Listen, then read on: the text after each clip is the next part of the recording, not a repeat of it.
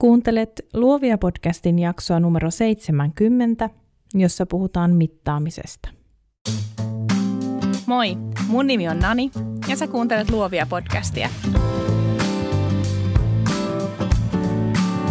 Luovia on podcast taiteesta, yrittäjyydestä ja luovuudesta, jota meistä kaikista löytyy –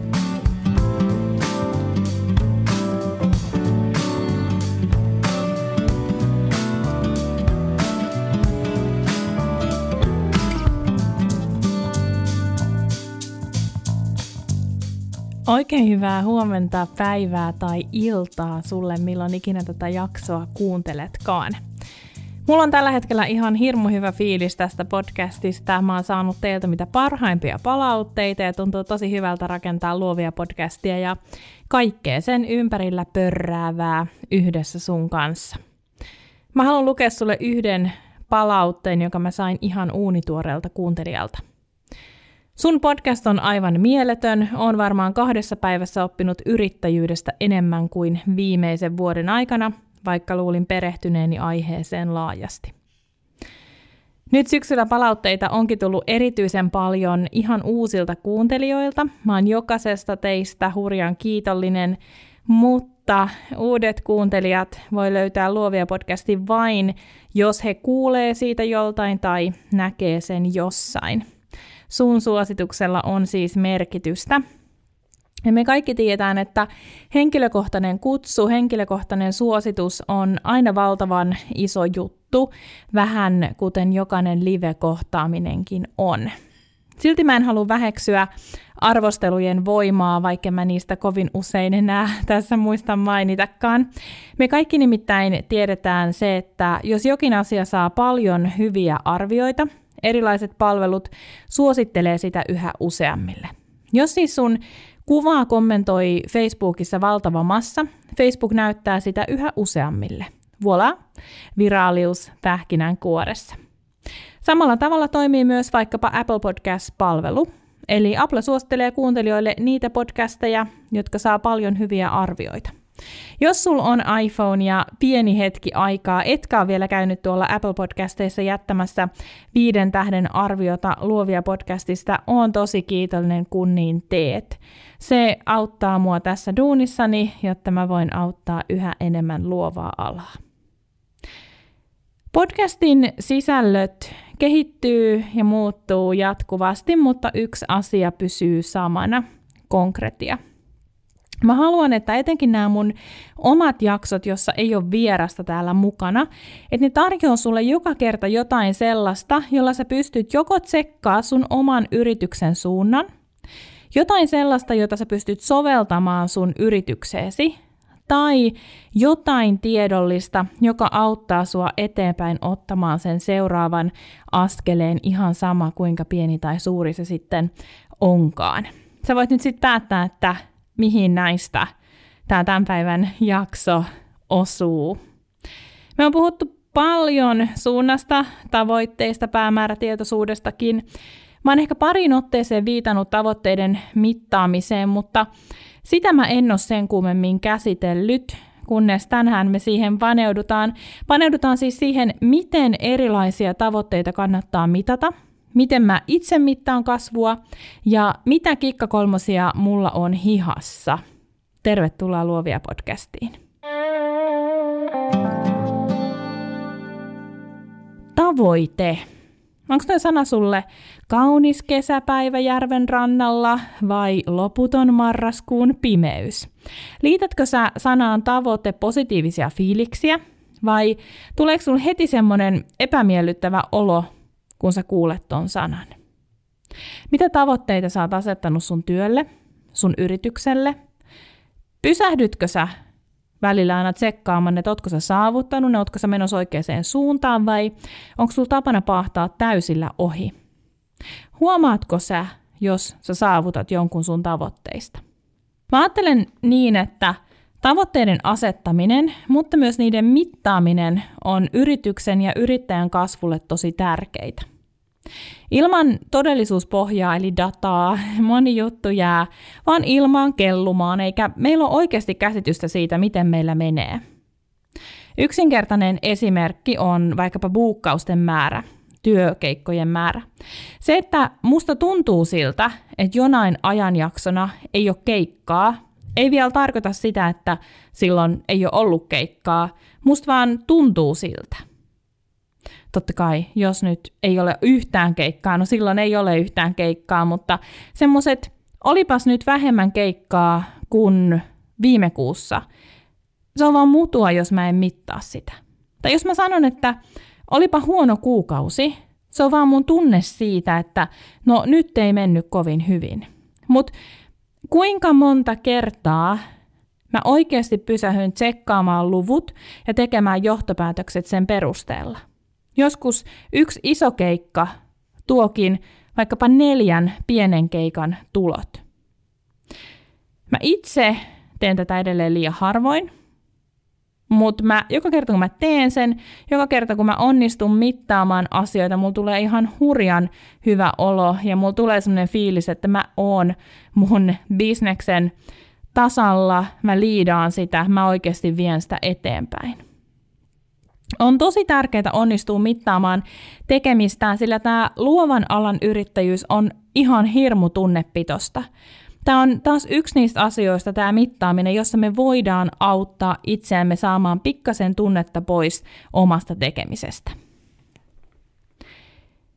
Mittaaminen ohitetaan monesti sivulauseessa, eikä siihen olekaan syytä käyttää samaa aikaa ja energiaa kuin tavoitteiden miettimiseen. Mä toivon, että Tämän jakson jälkeen sulla on kuitenkin työkalupakissa ideoita, valmiuksia mitata sitä omaa tekemistä monipuolisemmin kuin nyt.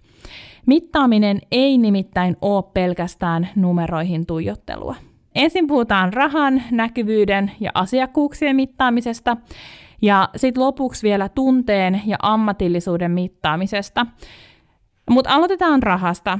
Kuten mä aloitan laskutuksella joka ainoa aamu, siis niin aamuina, kun sitä laskutettavaa on. Raha on bensaa liekkeihin, Ilman rahaa yritys ei voi olla olemassa. Ja ilman oikein hinnoiteltuja palveluja yrittäjä ei voi kukoistaa. Onko sulla ollut tapana mitata rahaa? Asettaa tavoitteita liikevaihdolle tai viikkolaskutukselle? Tiedätkö, kuinka paljon sun pitää laskuttaa päivässä, jotta sä pääset sun tavoitteisiin? Ja nyt mä teen tunnustuksen ja sun pitää luvata, että sä et naura mulle. Mä itse seuraan päivän tarkkuudella laskutusta. Tai oikeastaan siis sitä, kuinka jäljessä tai edellä mä oon mun vuoden tavoitelaskutusta. Mulla on siis käytännössä Excel, johon mä merkkaan hyvin yksinkertaisesti ruksin jokaisen sellaisen päivän kohdalle, jonka osalta laskutus on valmis. Eli mä oon jakanut mun tavoiteliikevaihdon 365. Eli mä tiedän paljon mun pitää niin sanotusti päivässä laskuttaa. Esimerkiksi unelmatilanne ennen lomaa on se, että laskutus on vaikka kuukauden tai kaksi edellä tavoitetta. Jos siis mä oon vaikka heinäkuun lomalla, pitäisi kesäkuun loppuun mennessä olla laskutettuna loma ja mielellään vielä kaksi viikkoa sen loman jälkeen ennen kuin taas kaikki toiminnot pyörii. Tämä mun systeemi on tosi alkeellinen ja monella on varmasti tosi paljon hienompi, monimutkaisempi, parempi, nopeampi tapa, mutta mä saan ihan valtavasti tyydytystä siitä, että mä saan laittaa sen ruksin sinne päivämäärän perään. Voit siis varmasti aavistella, kuinka siistiä on, kun laskuttaa kerralla esimerkiksi kahden viikon työn edestä. Se on 14 ruksia. Se on todella siistiä. Liikevaihtotavoite kannattaa ehdottomasti jakaa pienempiin osiin. Vaikka et päätyisi mittaamaankaan laskutusta tolleen päivän tarkkuudella niin kuin mä teen, sä voisit esimerkiksi kokeilla mitata sitä kvartaalina. Jos oletetaan, että sä haluat vuoden liikevaihdoksi vaikkapa 80 000 euroa, koska tällä luvulla nyt vaan on tosi helppo tehdä nämä matikat, pitää sun laskuttaa joka kvartaalissa 20 tonnia. Kun sä tiedät tämän sun tavoitteen, sä voit lähteä pilkkoa sitä pienempiin osiin ja lopulta miettiä, paljonko sun pitää tehdä minkäkinlaista keikkaa. Eli tämä ohjaa myös sitä sun yrityksen meininkiä ja sisältöä aika paljon. Ehdottomasti ota kuitenkin myös se vuoden liikevaihtotavoite, koska kyllä se vaan motivoi tekee duunia. Mä mietin pitkään tätä jaksoa tehdessä, että mitä mä sanon kulujen mittaamisesta, mutta sitten mä hokasin. Kulujen mittaaminen on, on ehkä vähän erilaista mittaamista. Se on ihan pakko tehdä silloin, kun sun pitää karsia niitä. Esimerkiksi mulla oli tässä joku aika sitten sellainen tilanne, että mun kuvatuotteiden kulut oli noussut liian korkeiksi. Ja me voidaan arvioida silleen, että valokuvaajalle jää 40-50 pinnaa hinnasta käteen. Niin mulla se summa oli just eikä melkein se 40 prossaa. Mä en ollut tähän tyytyväinen ja mä jouduin tekemään muutoksia. Jos joudut karsii kuluja, niitä kannattaa mittaa ehdottomasti kuukausittain tai vieläkin lyhyemmissä jaksoissa, jotta sä pystyt tekemään nopeita muutoksia. Jos tässä odottaa kvartaalin tai puoli vuotta, saattaa menettää tosi paljon enemmän rahaa kuin sun oikeasti tarttis. Eli nopeat ratkaisut silloin, kun puhutaan rahan säästämisestä. Miten muuten kassavirtaa, taloutta voi ja kannattaa mitata? Mä itse tykkään pysyä kärryillä myös sen suhteen, mitkä asiat tuo rahaa taloon. Eli mä seuraan sitä, kuinka iso osa mun tuloista tulee koulutuksista, sparrauksista, kuvauksista ja niin edelleen. Kuvausten osalta mä seuraan myös eri kuvaustyyppejä, eli paljonko mä laskutan vaikkapa yrityksiltä, kuinka paljon yksityisiltä, ja sitten nämä yksityisten kuvaukset, etenkin yksityisten kuvaukset, mä oon jakanut vielä kuvaustyyppeihin, että on perhekuvaukset, ylppärikuvaukset, koirakuvaukset, niin poispäin. Tämä auttaa mua etenkin silloin, kun mä asetan tavoitteita. Jos mä vaikka haluan, että koulutusten osuus mun liikevaihdosta nousee, mun on helppo katsoa, kävikö niin todella, vai tuntuuko musta vaan siltä, että mä oon nyt hirveästi käynyt kouluttamassa ja pitänyt koulutuksia ja niin poispäin. Ja sitten mä pystyn tekemään tämän mittaamisen jälkeen tai sen mittaamisen myötä, mä pystyn myös tekemään tarvittavat muutokset markkinointiin ja sisältöihin. Koska raha todella on bensaa liekkeihin, mä toivon, että sä mittaat sitä. Jos sä et mitään muuta mittaa, niin mittaa sitä. Ymmärtämällä sun yrityksen kulurakenteen ja olemalla kartalla siitä sun kassavirrasta, sä teet tosi ison palveluksen sun yritykselle. Mä ajattelen niin, että vasta siinä vaiheessa, kun on kartalla oman yrityksensä rahoista, pystyy liidaa sitä omaa menoa ja kasvamaan yrittäjänä ja kasvattamaan omaa yritystään. Se on vähän tylsää, mutta kannattaa jumpata sitä omaa mieltä niin kauan, että siitä taloudenhoidosta saisi itselleen kiinnostavaa. Mä oon ennenkin sanonut sen, että mä en motivoidu kovinkaan paljon rahasta, mutta on musta tosi motivoivaa kuitenkin tietää se, että mä pystyn tekemään oman osani meidän perheen elättämiseen. Mun ratkaisu taloudenhoitoon oli Profit First-systeemi, josta puhuttiin jaksossa 26. Nyt puhutaan rahasta.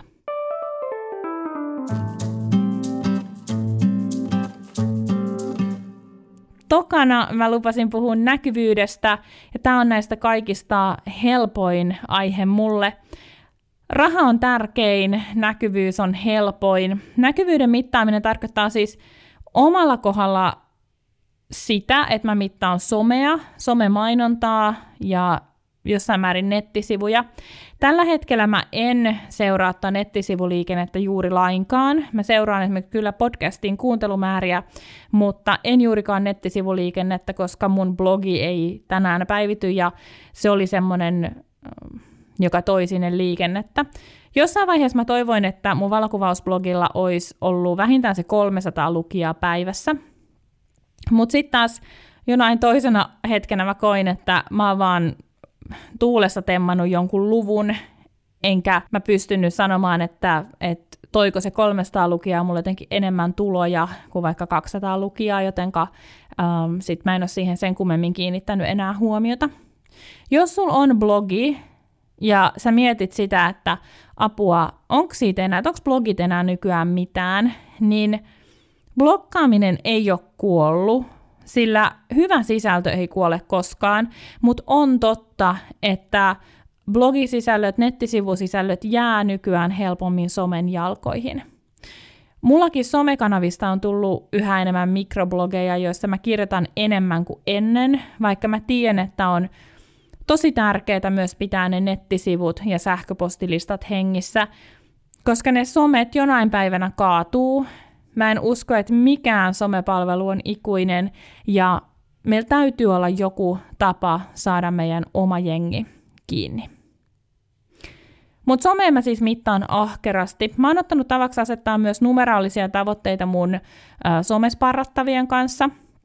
Jos oot ollut mun somesparrauksessa, niin me ollaan varmasti mietitty sulle äh, tavoite sun näyttökertoihin, tarinan katselukertoihin ja niin poispäin. Ja mä uskon siihen, että, että koska some on muutenkin jo koukuttanut meidät lopullisesti tykkäyksiin, näyttökertoihin, niin meille on myös aika luontevaa ja motivoivaa niitä mitata. Numeroiden hyvä puoli on se, että jälleen, kuten rahankin kanssa, ne antaa meille todellista faktaa, eikä meidän tarvitse luottaa siihen musta tuntuu tietoon. Mutta miten sitä näkyvyyttä ja näkyvyyden kasvua sitten kannattaisi mitata? Ennen kuin mä sanon sen kummemmin mitään, mun on pakko sanoa, että kasvu somessa vaatii työtä, Ihan samoin kuin mikä tahansa muukin näkyvyyden lisääminen, markkinointi ja mainonta on työtä.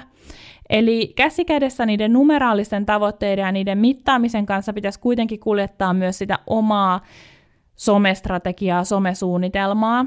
Ja siitä mä oon puhunut jaksossa 66, peittoa someahdistuksesi. Se on muuten aika tuore jakso. Mutta nyt oletetaan siis, että sulla on jonkunlainen somesuunnitelma, strategia, ja sä tiedät, mitä sä teet ja miksi ja milloin sun omissa somekanavissa. Mä suosittelen, että sä mittaat sun kasvua seuraamalla sun alustojen kasvua, eli kuinka paljon seuraajia tai tykkäjiä sulla on nyt, kuinka paljon niitä on kolmen kuukauden kuluttua, kuinka paljon niitä on puolen vuoden kuluttua. Sitten mä suosittelen, että sä mittaat myös sun sisällön näyttökertoja, vaikkapa äh, sanotaan tämän vuoden alussa mun tarinoita, Instagram-tarinoita katto joku ehkä 200 ihmistä, ja nyt niitä katsoo reippaasti yli 400 ihmistä, ja tarinoiden osuushan on siis, tai sen merkitys on kasvanut valtavasti tämän vuoden aikana. Somemittaamisen Hyvä puoli on se, että me saadaan tosi paljon dataa Facebookista, Instagramissa suoraan, esimerkiksi kuinka hyvin ihmiset sitoutuu meidän luomaan sisältöön. Eli mittaamisesta on tehty meille todella helppoa. Aluksi voit siis mitata näitä asioita vaikka kuukausitasolla, sillä siinä, siinä ajassa sä oikeasti mm, pystyt myös tekemään jo sisältömuutoksia ja katsomaan, että mikä toimii ja mikä ei. Jos tässä kuukaudessa on toiminut vaikka tosi hyvin äh, tarinat, jos sä saat vaikka kysynyt ihmisiltä jotain, niin sun kannattaa niitä sitten toistaa myös ensi kuussa. Nyt kun mä oon rohkaissut asettaa näitä numerotavoitteita, mun on pakko kertoa, että mua itseäni kiinnostaa ihan yhtä paljon somen laadullinen mittaaminen. Se on työlämpää ja vaikeampaa, mutta kaiken sen arvosta moninkertaisesti. Mun isoin tavoite somessa on lisätä yhteisöllisyyttä. Mä en ole siellä itseäni varten, vaan mä oon siellä sinua varten – ja ilman sua mä en varmaan ois somessa.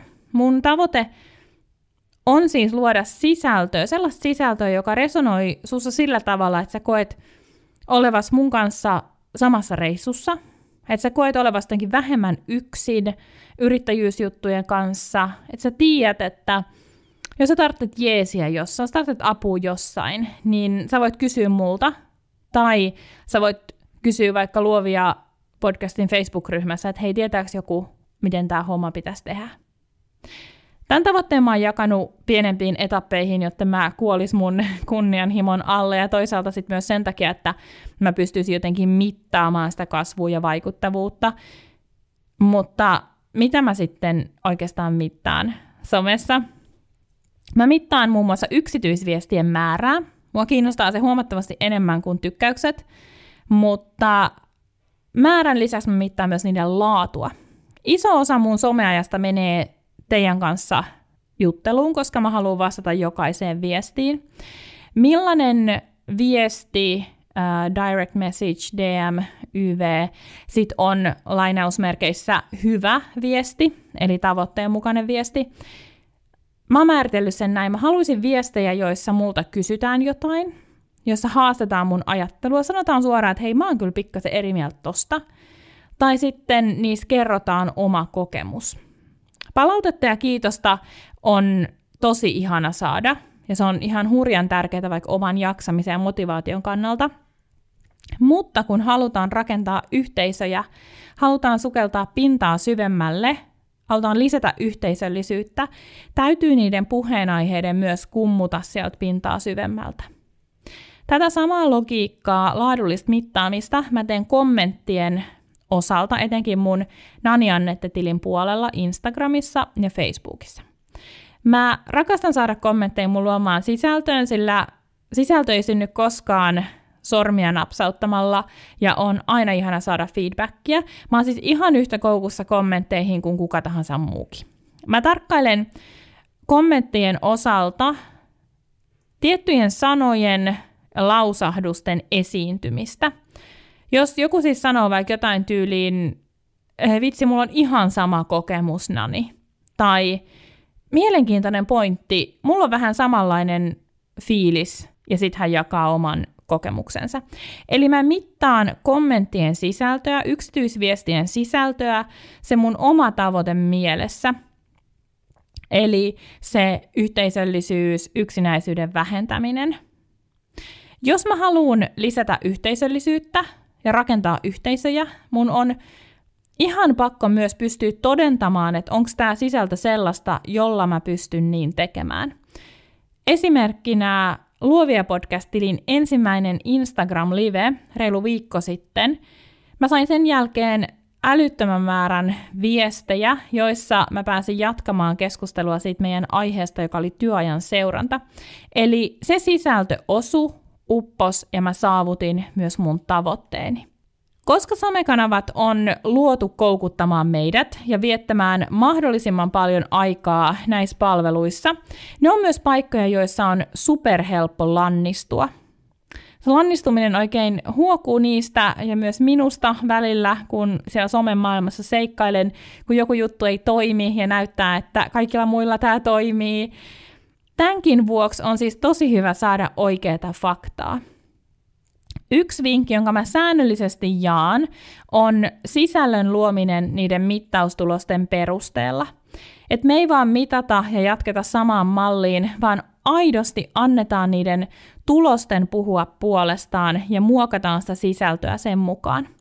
Koska Instagramin yritystili tekee tämän meille tosi helpoksi, mä käytän nyt esimerkkinä sitä. Mene sun Instagram-profiiliin ja sun statistiikkaan. Valitse sisältö ja syötejulkaisut. Sieltä valitse lajitteluperusteeksi yksi vuosi ja sitoutuminen. Mitkä on sun yhdeksän eniten sitouttavaa sisältöä? Mistä niissä on kyse? Mitä asiaa sä käsittelet niissä? Miten ne liittyy sun yritykseen vai liittyykö mitenkään? Mun kolme sitouttavinta sisältöä on ollut kuva nukkuvasta ruutikoirasta, jossa mä kerron haikeudesta, mikä liittyy lemmikin vanhenemiseen, ja mä kysyn siinä tekstissä, että onko seuraajilla kenties seniorilemmikkejä. Toiseksi sitouttavin on ollut mun synttärijulkaisu helmikuulta, ei mitenkään kovin yllättävää. Kolmosena on mun kirjoitus siitä, mitä mä jäin kaipaa meidän vanhasta kodista. Jos mä tarkastelen mun sitouttavinta yhdeksää julkaisua, mä huomaan, että kaikissa kuvissa on joko minä tai mun koirat. Vasta 12 parhaan joukkoon mahtuu asiakastyö. Nyt jos mä haluan muokata mun sisältöä, jos mä haluan vaikka nostaa asiakastöiden määrää mun julkaisuissa, mun kannattaa ehdottomasti alkaa sekoittaa pakkaa, eli julkaista asiakastöitä, joiden yhteydessä mä puhun näistä samoista teemoista kuin näiden omien kuvienikin alla. Ja sitten jälleen mitata, miten ne on toiminut, millaisia eroja sieltä löytyy ja kiinnittää oikeasti huomiota siihen, että sitä sisältöä pitää luoda myös se vastaanottaja mielessä ainakin itse välillä tuntuu, että no mä nyt teen näin, koska tämä tuntuu minusta erityisen hyvältä, vaikka se ei välttämättä kiinnostaisi ketään. Sellaista elämä on. Mutta siis mittaamalla me saadaan tietää, mitä meidän seuraajat haluaa nähdä, ja toisaalta mittaamalla me pystytään tekemään ratkaisuja sitten sen tulevaisuuden sisällön kannalta.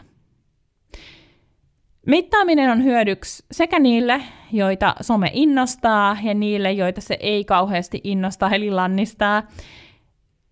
Mittaaminen motivoi ja näyttää tuloksia, eli sä voit tehdä somesta itsellesi tosi strategista, vähän niin kuin mä oon tehnyt, kuten mä sanoin tuossa, että mä en välttämättä ilman sua ois siellä somessa. Ja sitten toisaalta, jos sä oot sellainen helposti innostuva, jee, some on, um, some on no ei nyt ehkä henki ja elämä, mutta et se on sulle tärkeää, sä ajattelet, että sä oisit ehkä siellä muutenkin tosi paljon, niin se ehkä tuo semmoista ryhtiä ja rotia siihen tekemiseen, ja sitten se ei ole sellaista pomppimista ja sohimista sinne sun tänne, eli se tuo ehkä pikkasen semmoista strategisuutta siihen. Somea kannattaa siis ehdottomasti mitata.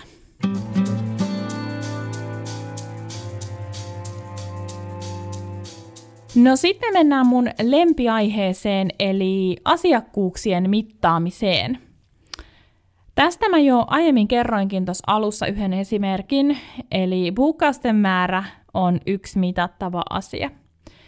Asiakkaiden kohdalla tosiaan on helppo mitata kasvua ainakin siinä tilanteessa, kun asiakkaita tarvitaan lisää. Kun me saadaan siihen talouden mittareiden kohdalle myös mukaan sellaisia buukkausmittareita, me tiedetään jo aika paljon meidän yrityksen kasvusta.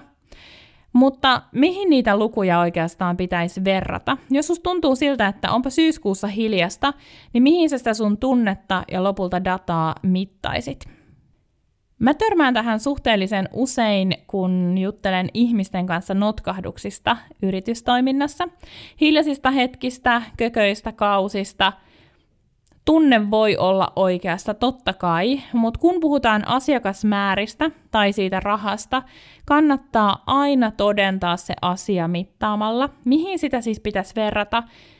No vuoden takaisin aikaan, ajanjaksoon, tai sitten vastaavalla logiikalla johonkin sellaiseen ajanjaksoon, jolloin olosuhteet on olleet suhteellisen samanlaiset kuin ne on nyt. Esimerkiksi mulla sesongin, vikan kuukauden ja off-seasonin ekan kuukauden välillä on aina jonkunlainen kontrasti. Jos mä en tiedosta tätä, vaan vertaan vaan kuukausia toisiinsa, mä teen karhunpalveluksen yritykselleni. Jos mä sen sijaan vertaan kahta verrannollista kuukautta toisiinsa, mä saan enemmän tietoa mun yrityksen kasvusta tai huonossa tapauksessa laskusta. Vai miten se sanotaan? Onko kasvu vastakohta sitten supistus, supistuksesta? Mutta nyt mä pomppasin suoraan ytimeen, vaikka mun piti pohjustaa asiaa vähän. Jos sä siis teet asiakastöitä, sun kannattaa jotenkin mitata niitä, jotta sä pysyt kärryillä. Ne antaa sulle taas enemmän osviittaa siitä, ootko sä menossa kohti oikeaa suuntaa. Eli totta kai sulla pitää myös olla se tavoite, tietää mihin sä oot tähtäämässä. Yksi tapa on siis määrä. Mutta koska yritykset kasvaa ja kehittyy sekä ei välttämättä toimi, jos sä oot vaikka muuttamassa sun yritysmallia volyymibisneksestä putiikkibisnekseksi, niin sä todennäköisesti otat jatkossa vähemmän asiakkaita. Eli tätäkin taas mietit sit sen sun oman tavoitteen kautta. Mitä muita tapoja on mitata kasvua silloin, kun halutaan enemmän asiakkaita? No yksi selkeä on ainakin yhteydenottojen määrän mittaaminen. Etenkin silloin, jos saat aika tuore markkinoilla, pidä kirjaa siitä, kuinka paljon yhteydenottoja sä saat ja kuinka monen kanssa asiakassuhde lopulta sit toteutuu. Hyvää buukkausprosenttia on mun mielestä tosi vaikea arvioida, sillä siihen vaikuttaa ihan liian moni juttu. Pelkästään se, onko sulla vaikkapa hinnasta näkyvillä nettisivuilla vai ei, vaikuttaa kyselyiden määrään. Mulla kyselyiden määrät aikanaan putos ihan järkyttävän paljon. Varmaan mä sain enää kymmenesosan niistä kyselymääristä, mitä aiemmin, kun mä vaan lisäsin sen hinnaston sinne sivuille. Itse mä mittaan yhteydenottojen määrää oikeastaan vaan silloin, kun mä haluan kasvattaa tietynlaisten töiden osuutta. Eli mä saatan ajatella, että jos mä haluan vaikka tehdä enemmän valmistujaiskuvauksia, niin sitten niiden valmistujaiskuvauskyselyiden määrä pitää kasvaa edellisestä vuodesta. Toisaalta se sisällön mittaaminen on aika hyvä juttu myös silloin, kun sä etsit juuri niitä oikeita asiakkaita, asiakkaita, jotka valitsee sinut eikä vaan jotain ammattilaista googlettamalla. Tämä voi löytää ihanne ammattilaisensa myös googlettamalla, mutta äh, mun kohdalla se harvoin menee niin. Ainakin mä työskentelisin mieluiten sataprosenttisesti vaan unelma-asiakkaiden kanssa ja vaikka mä tiedän, että se ei olisi ikinä mahdollista, mä yritän kaikkeni, jotta se suunta olisi oikea tai se suunta olisi sinne päin. Mä siis haluan asiakkaita, jotka jää mulle myös palaaviksi asiakkaiksi. Mistä mä sitten tiedän, millainen on mun täydellinen asiakas? Keiden kanssa on tällainen match made in heaven fiilis? No, mä mittaan sitä. Ja tämä saattaa nyt kuulostaa selitettynä vähän haastavalta, mutta mä yritän olla mahdollisimman selkeä. Mä siis on muutaman vuoden ajan jo halunnut karsia yhteydenottoja kahdesta syystä. Säästääkseni sen kysyjän aikaa ja toisaalta säästääkseni myös omaa aikaani. Mä haluan, mä haluan vähän sähköpostia. Mitä vähemmän sähköpostia mä saan, sitä enemmän aikaa mä voin käyttää hyödyllisiin asioihin. Miten tämä karsinta sitten tapahtuu? Mä oon pyrkinyt kirjoittaa mun kuvausinfon niin suoraan kuin mahdollista hintoinen kaikkinen nettisivulle. Mä sanon siellä myös suoraan, että mä en ole sun etsimässä kuvaa ja jos sä haluat pönöttää. Ja kieltämättä tämä kyllä todella siis on karsinut sellaiset pönöttävät, viralliset, vaikkapa perhekuvausasiakkaat. Totta kai silti tulee kyselyitä muitakin reittejä pitkin, eikä kaikki todellakaan koskaan lue jokaista sanaa tai kiinnitä välttämättä edes huomiota, että hei, tuolla naisellahan on hinnasto sen sivuilla, vaan he kysyy hintaa. Miten sitten voi erottaa omat asiakkaat muiden asiakkaista? No vähän samaan tyyliin, kun mä erotan täydelliset somekommentit, Eli mä seuraan tiettyjen sanojen, teemojen tai toiveiden toistumista. Mä tiedän, että kuvauksesta tulee usein todella mainio, jos ihminen mainitsee ensimmäisessä viestissään jotain näistä seuraavista asioista. Hän haluaa koiran mukaan perhekuviin. Hän haluaa kuvia itsestään koiransa kanssa. Hän ei halua pönöttäviä kuvia – pönötyksen mainitseminen tarkoittaa sitä, että hän on mitä todennäköisimmin lukenut mun infot.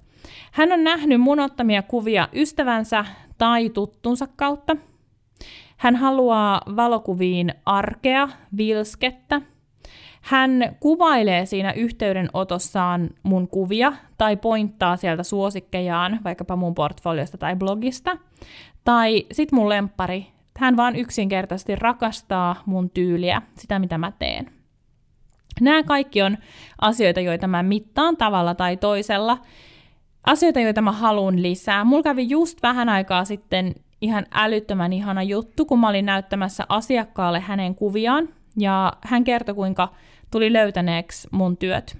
Hän kertoi yksityiskohtaisesti siitä etsintäprosessistaan, siitä kuinka monen kuvaajan sivuilla hän oli käynyt, ja lopulta sitten hän päätti laittaa viestiä mulle, koska, nyt tulee se punchline, tai mikä se onkaan, koska hän rakastui siihen tapaan, jolla mä käytän valoa mun kuvissa. Tämä oli tosi ravisutteleva kokemus, ei tapahdu usein, äh, koska ei välttämättä ihminen, joka ei valokuvaa, niin ei välttämättä kiinnitä sellaisiin asioihin edes huomiota. Mutta mulle valo, mä kuvan vaan luonnonvalolla, valo on yksi kauneimpia asioita maailmassa sekä symbolisesti, mutta myös ihan konkreettisesti. Ja just sen takia mä käytän vaan luonnonvaloa. Jos asiakas pystyy erikseen pointtaamaan mulle tämän, niin mä tiedän, että meidän yhteistyössä tulee tosi hedelmällistä. Kun me mitataan meidän saamia yhteydenottoja myös laadullisesti, me saatetaan huomata myös se, että tietyn tyyppiset kyselyt toistuu tiettyjen asioiden yhteydessä. Esimerkiksi ennen joulua saattaa tulla kyselyitä lahjakortteihin tai joulukorttikuvauksiin liittyen, tai joku meidän markkinointikampanja saattaa herätellä ihmisiä ottaa yhteyttä ilman, että he tutustuu meidän palveluihin ensin. Jos sä oot ollut pidempään markkinoilla, yhteydenottomääriin tulee aika hyvä tuntuma, sillä sun kalenteri on joko täynnä tai sä tarvitset sinne lisää täytettä. Jos sä oot ollut vähemmän aikaa markkinoilla, sä et vielä ehkä pysty sanomaan sitä, että kuinka moni niistä, jotka ottaa suhun yhteyttä, sit loppujen lopuksi buukkaa sut, mutta se tuntuma tulee myös ajan myötä. Yksi asia, josta mä haluan myös mainita, ehkä vähän pintapuolisemmin, on palautekyselyt. Näistä voisi tehdä oman jaksonsakin. Mä oon tehnyt elämässäni tosi paljon kyselyitä leirien, tapahtumien, koulutusten, kuvausten kehittämiseksi ja Yksi tärkeimmistä asioista, joita mä oon oppinut, on se, että ihan yhtä lailla kun meidän pitää kysyä sitä aitoa ja avointa palautetta asiasta X, niin meidän pitää myös asettaa meidän kysymykset siten, että niiden palautteiden avulla me onnistutaan mittaamaan ja kehittämään meidän toimintaa kohti meidän omia tavoitteita. Esimerkki. Arvioinnit vaikka ykkösestä viiteen on hurjan käteviä, koska niistä on helppo tehdä yhteenvetoja. Esim. asiakaspalvelun keskiarvo on vaikka 4,2 tai sitten kyllä ei vastaukset, joiden perusteella voidaan sanoa, että 90 prosenttia vastaajista ostaisi palvelun uudestaan. Nämä kysymykset itsessään ei tietenkään kehitä meidän bisnestä, vaan meidän täytyy pystyä suunnittelemaan palautekyselyt ne omat tavoitteet mielessä. Eli ensin meillä pitää olla tavoite, mihin suuntaan me ollaan menossa, ja sitten vasta me pyydetään sitä palautetta tämänhetkisestä tilanteesta. Esimerkki tästä, jos mä vaikka olisin siirtymässä siitä jo mainitusta volyymibisneksestä, eli paljon asiakkaita, vähän aikaa per asiakas ja usein edullisempi hinta, putiikkibisnekseen vähän asiakkaita, paljon aikaa per asiakas ja todennäköisesti korkeampi hinta. Mä saattaisin kysyä esimerkiksi, koitko saavasi tarpeeksi henkilökohtaista palvelua, ja sitten laittaa vaihtoehdot kyllä ei. Ja haluaisitko saada henkilökohtaisempaa palvelua? Vaihtoehdot kyllä ei. Näin mä saisin hieman osviittaa sit siitä, mitä mun tämänhetkiset asiakkaat ajattelee mun suunnitelmista. Tai onko mun tämänhetkinen asiakas se mun tulevaisuuden asiakas? Voi olla, että ei oo. Lisäksi mä valokuvaajana voisin kysyä avokysymyksiä, kuten miten kuvaaja voisi huomioida sut paremmin, Hyvä palautekysely ei kuitenkaan saa tuntua taakalta sille vastaajalle tai vastaanottajalle. Eli sen pitää olla semmoinen, että siihen pystyy vastaamaan suht rivakasti, mutta sitten myös sellainen, että niiden läpikäyminen ei saa olla liian rankkaa, siis ajallisesti, mutta ei myöskään henkisestikään, ja sen takia täytyy miettiä, mitä kysyy. Knoppina mä kerron aina palautelomaketta lähettäessä, että kuinka kauan sen täyttämiseen suunnilleen menee, ja näin mä pyrin hallitsemaan sen vastaajan odotuksia. Meillä olisi jäljellä vielä kaksi viimeistä mitattavaa kohtaa. Ne on haastavat ja toisaalta helpot, nimittäin tunne ja ammatillisuus. Haastavat näistä tekee se, että Molemmat on liian lähellä meitä, ja me arvioidaan näitä aina omista lähtökohdista käsin, oman kehomme, oman mielemme, oman eletyn elämämme kautta. Näitä ei myöskään voi mitata kovin eksaktisti, eikä kasvu ole välttämättä helppo tunnistaa. Helppoin näistä tekee kuitenkin se, että ne on niin lähellä meitä. Se sama, mikä tekee niistä vaikeita, tekee siitä myös helppoa. Jos me nimittäin ollaan tuntosarvet pystyssä ja sydän auki, mä uskon, että me kyllä aavistetaan se oma kasvu ja voidaan sitten seurata sitä polkua, minkä se meille viitottaa. Miten sitä tunnetta tai ammatillisuutta voi mun mielestä mitata? Mä itse tykkään kirjaa ylös fiiliksiä vuoden mittaan. Mulla ei todellakaan ole mitään Exceliä tai järjestelmää tähän, mutta jotenkin mä kuitenkin muistan paremmin kaikki semmoiset jutut, jotka mä oon johonkin vihkoseen raapustanut. Kasvua on se, että yhä useammassa kuvauksessa tulee sairaan hyvä fiilis, tai se, ettei jännitä sitä, että menee puhumaan satapäiselle yleisölle. Asioita, jotka onkin yhtäkkiä mukavuusalueella, eikä enää siellä epämukavuusalueella. Nyt mä teen paljastuksen sulle. Mä oon oppinut valtavasti matkimalla muita. Ei siis plagioimalla, ei väittämällä toisen ideaa mun omaksi ideaksi, vaan matkimalla vaikkapa valaisua, sommittelua, kuvan käsittelytapoja. Samoin mä oon matkinut tekstityylejä ja kun mä kävin yhden verkkokoulutuksen, niin sen jälkeen mä hahmottelin, miten mun oma verkkokoulutus toimisi, jos se olisi tehty siihen samaan sapluunaan. Mä muistan ikuisesti sen, kun joskus päälle kymmenen vuotta sitten mä näin jonkun ihailemani kuvaa, ja mä en muuten edes muista enää, että kuka se oli.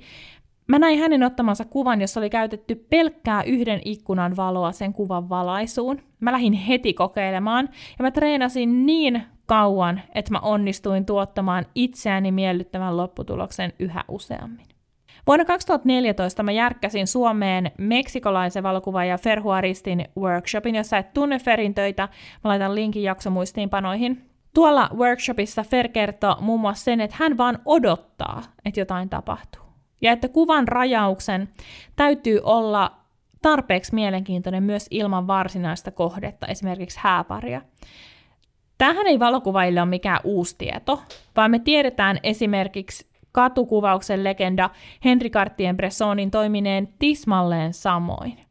Mutta se, että kuulee asian tarpeeksi monta kertaa, kuulee sen ihmiseltä, jonka töitä ja työskentelymetodeja ihailee, silloin on tosi paljon merkitystä. Ja sitten sen jälkeen pitää lähteä rakentamaan omaa osaamista ja omaa tyyliä sen asian ympärille.